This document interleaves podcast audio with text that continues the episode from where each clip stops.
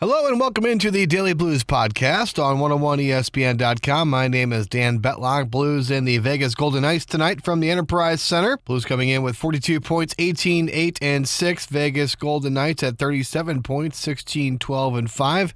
You can catch the Mitsubishi Electric pregame show at 6 o'clock on 101 ESPN tonight. Oskar Sundqvist has been activated from the IR. Nathan Walker has been assigned from uh, assigned to San Antonio, I should say.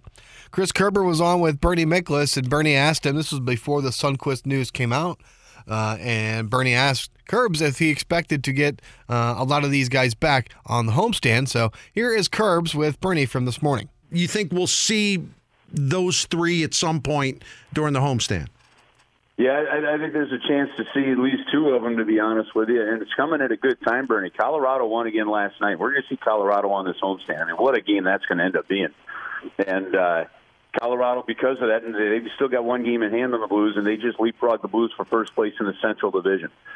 So the 12-3 and three start for the Blues then gave way when the injuries have kicked in now to a uh, basically a what a six five and three run, and that's allowed that gap to close. So you've got Colorado just ahead of you. Winnipeg is just a couple points behind you with a game in hand. You know, and then you know, and you're getting close and kind of into where the, the, the Dallas Stars even are within uh, four points of you, so a two game swing uh, between that and the wild card. So the Blues need to find a way to get back regularly into the points column to keep a, a whatever cushion they had built up. And uh, to do that, I think they're just they're going to need to get healthier. I mean, that's you can you can bring guys up from the American Hockey League to help fill some gaps but there's a reason that they were in there in the first place, and it's hard to fill those gaps when you're talking, as you said, you know, four or five guys out of your top 12 missing. Kerbs, let's talk about this too. I don't have to tell you the voice of the Blues, but the Blues really benefited from goals from their from their blue line uh, last year, and especially in Stanley Cup tournament. I mean, it was just great. They got so many goals for, and, and timely goals from uh, from defensemen. Hey, you would know, right? Boom, boom, Gunnarsson. Um, yep. The um, they're not. That's not happening this year, other than Pietrangelo. What's going on there? Is this just one of those uh, inevitable trends you get into, and then eventually the goals will come? Uh, what do you see there that explains perhaps uh, the, the reason why these defensemen collectively aren't scoring as many goals as they, they had been? Well, based on the anecdote between Gunnarsson and Berube, I'm wondering if enough guys are going to the bathroom next to the head coach. there you go. There you go. they're they're knocking on the coach's door at home. Hey, coach, I got to go. we, uh, the um, I, I don't. Uh, I don't know that they're active enough yet, Bernie. I, I, I well, we're not. I don't think that we're seeing just kind of enough motion and movement from them uh, you know, on a regular basis. And then I also think that probably, and, I'd have to look up the number because sometimes shots can be deceiving in terms of what you see versus what's actually happening. But um, I, I, I do. I wonder if they're they're shooting the puck enough or, and getting enough through. So. Uh, there's no doubt whatsoever, and we talked to Berube about this before the game in Buffalo, that he would like to see more production from the defense. You know, you've got uh, you've got Vince Dunn, who's got four points in his last uh, you know, what 21 games. Colton Parayko's got a number somewhat similar to that. Alex Pietrangelo prior to scoring that big goal that he had in the last game to hit 100 as a blue, and the only second, only the second defenseman in team history to do that. Uh, but but he had gone, I think it was 11, 12 games in, in between goals. That there is more production to be had from the defense, and sometimes it's not even the goals, but it, it could be in the uh, assist department. And it's an area that Craig Berube told us in Buffalo he definitely would like to see improved. Chris Kerber with us here on 101 ESPN. Kerbs, uh, I wanted to, this is obviously relevant, but I wanted to get your take on this because I haven't had a chance to um, t- talk about it yet. Uh, and we don't know the reasons, but really interesting in Dallas, the Stars firing Jimmy Montgomery, who just in terms of on the ice had done a uh, a hell of a job. Uh, and then you have San Jose making a coaching change. At least that's what was reported last night. Uh, with DeBoer's out of there, and, and here's a guy that uh, again has gotten the Sharks uh, to a Stanley Cup final and uh, certainly a, a, formidable team. But two of the teams the Blues eliminated in the Western Conference playoffs last year have uh, fired their coaches. So, uh, what's going on there? I know hockey, there's a lot of changes made, but are you surprised uh, by these firings?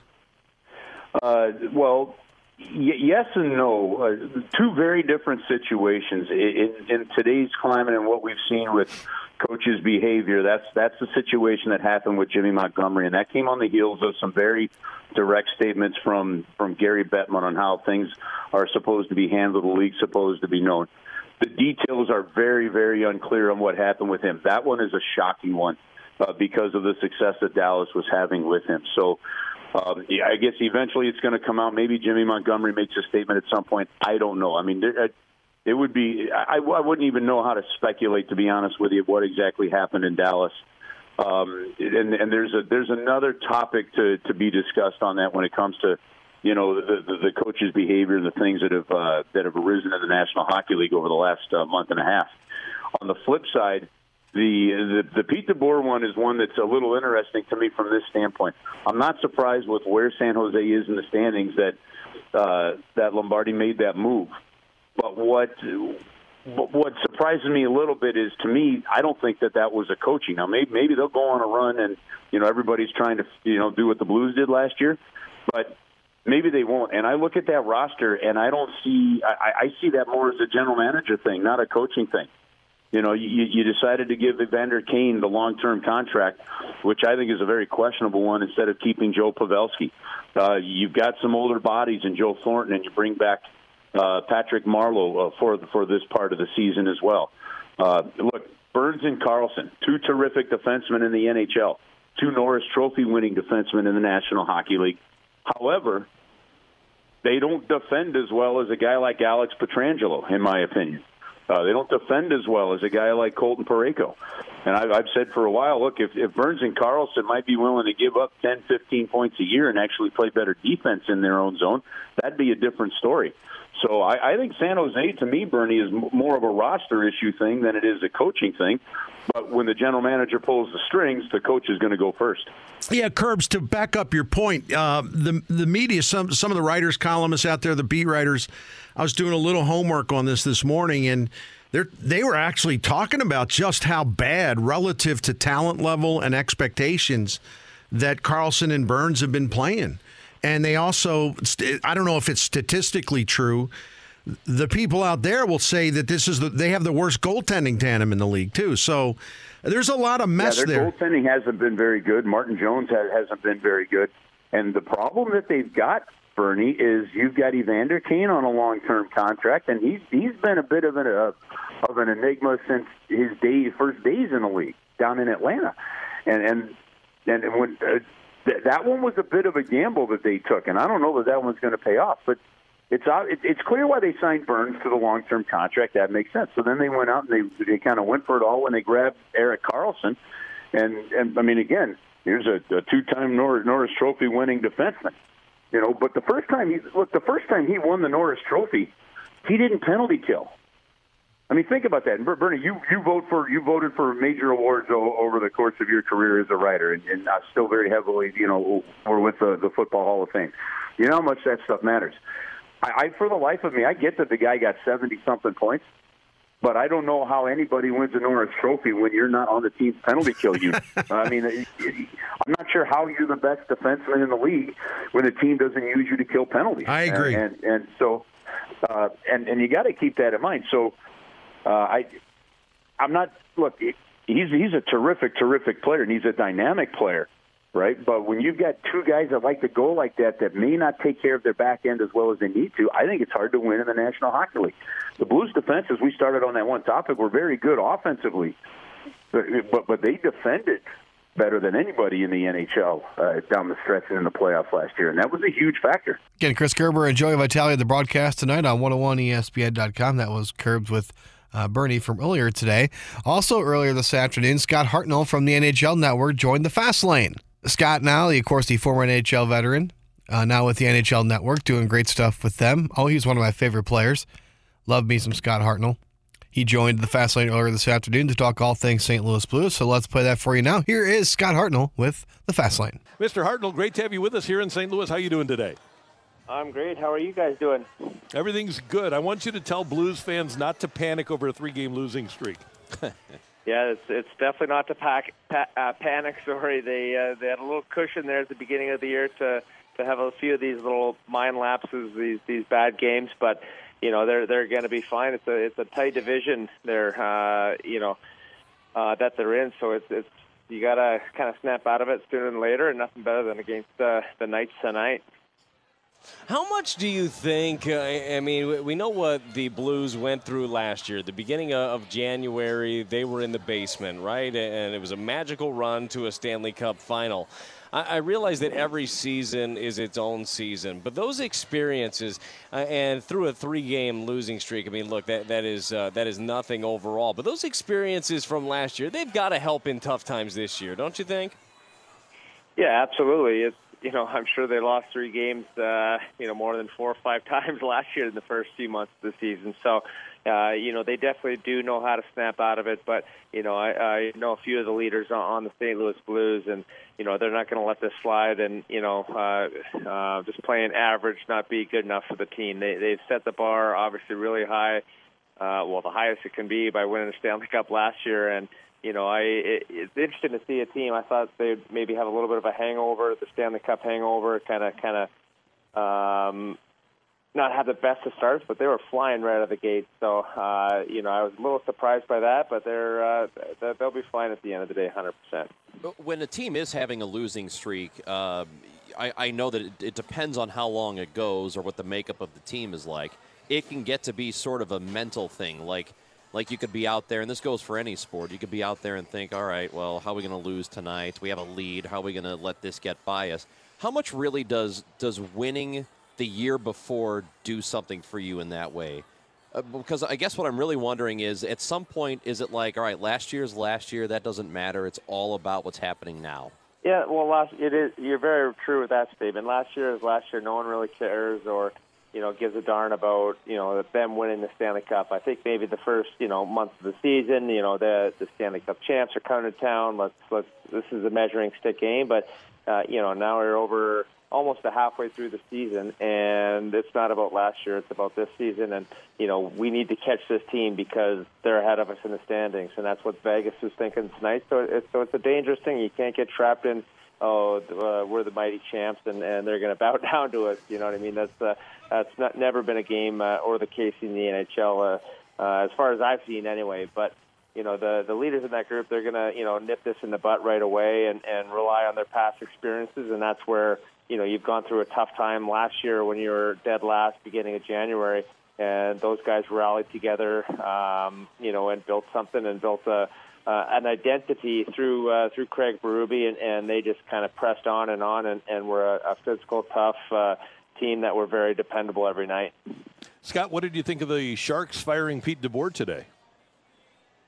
Yeah, it was a little bit of surprising. Um, you know, obviously the guys had a, a heck of a career there in St. Louis and and prior coaching jobs as well. But you know, when you when you're losing games and and you know your your fingers on that little panic button and you know obviously uh, uh, pulling the trigger to to make a change to get a new voice in there and you know they they got a better team than what their record has been, but you know they didn't want to you know keep this going to you know six, seven, eight game uh, uh, losing streak before they made that change. So it's it's it's been a weird a weird year, I guess, for for coaches getting fired and and obviously uh, um, you know all the stuff that's coming out with uh, abuse and everything like that. So it's it's uh, um, I guess a tough time to be a coach, and and just you know everyone's watching, everyone's uh, you know holding everyone accountable to higher standards, which is uh, obviously the appropriate thing.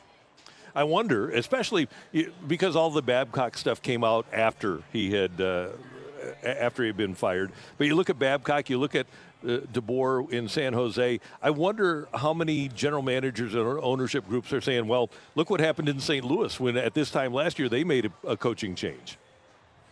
Yeah, you know, you you look around. Uh, you know, I think teams kind of build their teams on how other teams have won, right? And you look at St. Louis, and you know, uh, you know, I'm sure they had a, a vision of what Washington did the year before. They were physical, they were fast, their their big guys played uh, uh, as good as can be, and so you build that um, team, that kind of mind frame around them, right? And you know, pr- prior to a couple of years, it was the young, fast, small, speed and and things like that. But you know, it seems like the the meat and the toughness kind of gets you through, right? So uh, you look back at coaching uh, changes, and wow, look at what they did for uh, for these guys. And and you know, I know Chief. He came into uh, um, our dressing room uh, in Philadelphia a few games into the one season, and and it was just a simple message. There wasn't you know 30 things on the board what you had to do that night. It was you know one or two key things that you wanted to that he wanted to see from from the team, and I, you know I think he did the same thing there in St. Louis, where it was just a, a simple mindset. You know, defense, obviously check, play hard, and and you know, when you have those simple messages, you know, guys, you're not thinking about 20 things. You're you're thinking about two or three things, which is, you know, for a hockey player's mindset, you can't you can't think too much. It's very reactionary out there, and and obviously it paid off. Unless something has come out in the last hour or two that I've missed, what what do you suppose is going on with the Jim Montgomery situation, and why we don't have any idea why he was fired? Uh, I don't know. I you know, I, I hear the same thing you guys uh, uh, that it wasn't uh, um, wasn't a criminal thing. It wasn't. Uh, it was just kind of some actions. I think some things that were done or said or or whatever. And I'm not sure if this was an ongoing thing or an uh, you know uh, just uh, one or two incidents. So uh, you know I just know the the guys. Uh, thought highly of Jim Montgomery. They respected his mind, his hockey mind, uh, his motivational tactics, everything like that. And you know, I think uh, you know a few of them are kind of you know scratching their heads saying, you know, what just went on, and and you know to have it on a game day is even kind of more troubling, I guess, or you know questions going through you. But you know they came out that night and, and got a two nothing shutout. So um, you know it's uh, you, you just hope for the best in people that he can kind of get through this and whatever you know Monty's dealing with, that he can kind of uh, right his ship, and and uh, if he chooses to coach again, you know, someone give him a second chance because hockey players get these second chances, third chances all the time if they have to go to uh, you know a rehab or get something fixed, and you know we'll give you another chance to come out here, and you know it definitely should apply to coaches as well. NHL Network Scott Hartnell. Before we let you go, I'm sure that you noticed earlier this year when Berube put together the Schenn Bozak Schwartz line, the, the Saskatchewan line. What'd you think? Oh yeah, good Sasky boys there, just working hard, eh? Old time uh, hockey, that's right. Yeah, no, they're, they're uh, obviously they're real close. They have the connection to uh, you know Saskatoon and Regina, and you know being so close and going back there in the summer times and supporting each other's charities out and uh, back there. So so those guys uh, will play obviously hard for each other and you know, obviously there are three not too shabby players as well that uh, have had some great careers so far. So, and obviously winning Stanley Cup. So I, I, uh, I don't mind that line, and you know, whoever both Schenn Schwartz or Bozy are playing with, they're they're gonna you know make that line better. So um, you got they got some good players. Obviously, you're missing one of the best there in Tarasenko, but you know, it seems like. Uh, uh, the boys are pulling together, and you know if he he comes back at you know at the right time in playoffs or right before playoffs, it's to be you know, it's like you're adding a you know 40 goal scorer, so it's going to be a scary team, the Blues for sure this year. Good stuff there from Scott Hartnell, the former NHL player. That's going to wrap it up for this Daily Blues podcast today. The Blues and Vegas Golden Knights tonight on 101 ESPN. We're on the air at 6, puck drop at 7. Tune into that tonight. We'll have more again tomorrow right here on 101ESPN.com with a recap of that game as well. Remember, folks, go see a ball game often, follow your local teams. It really is fun for the entire family. Dan Betlock signing off on 101ESPN.com.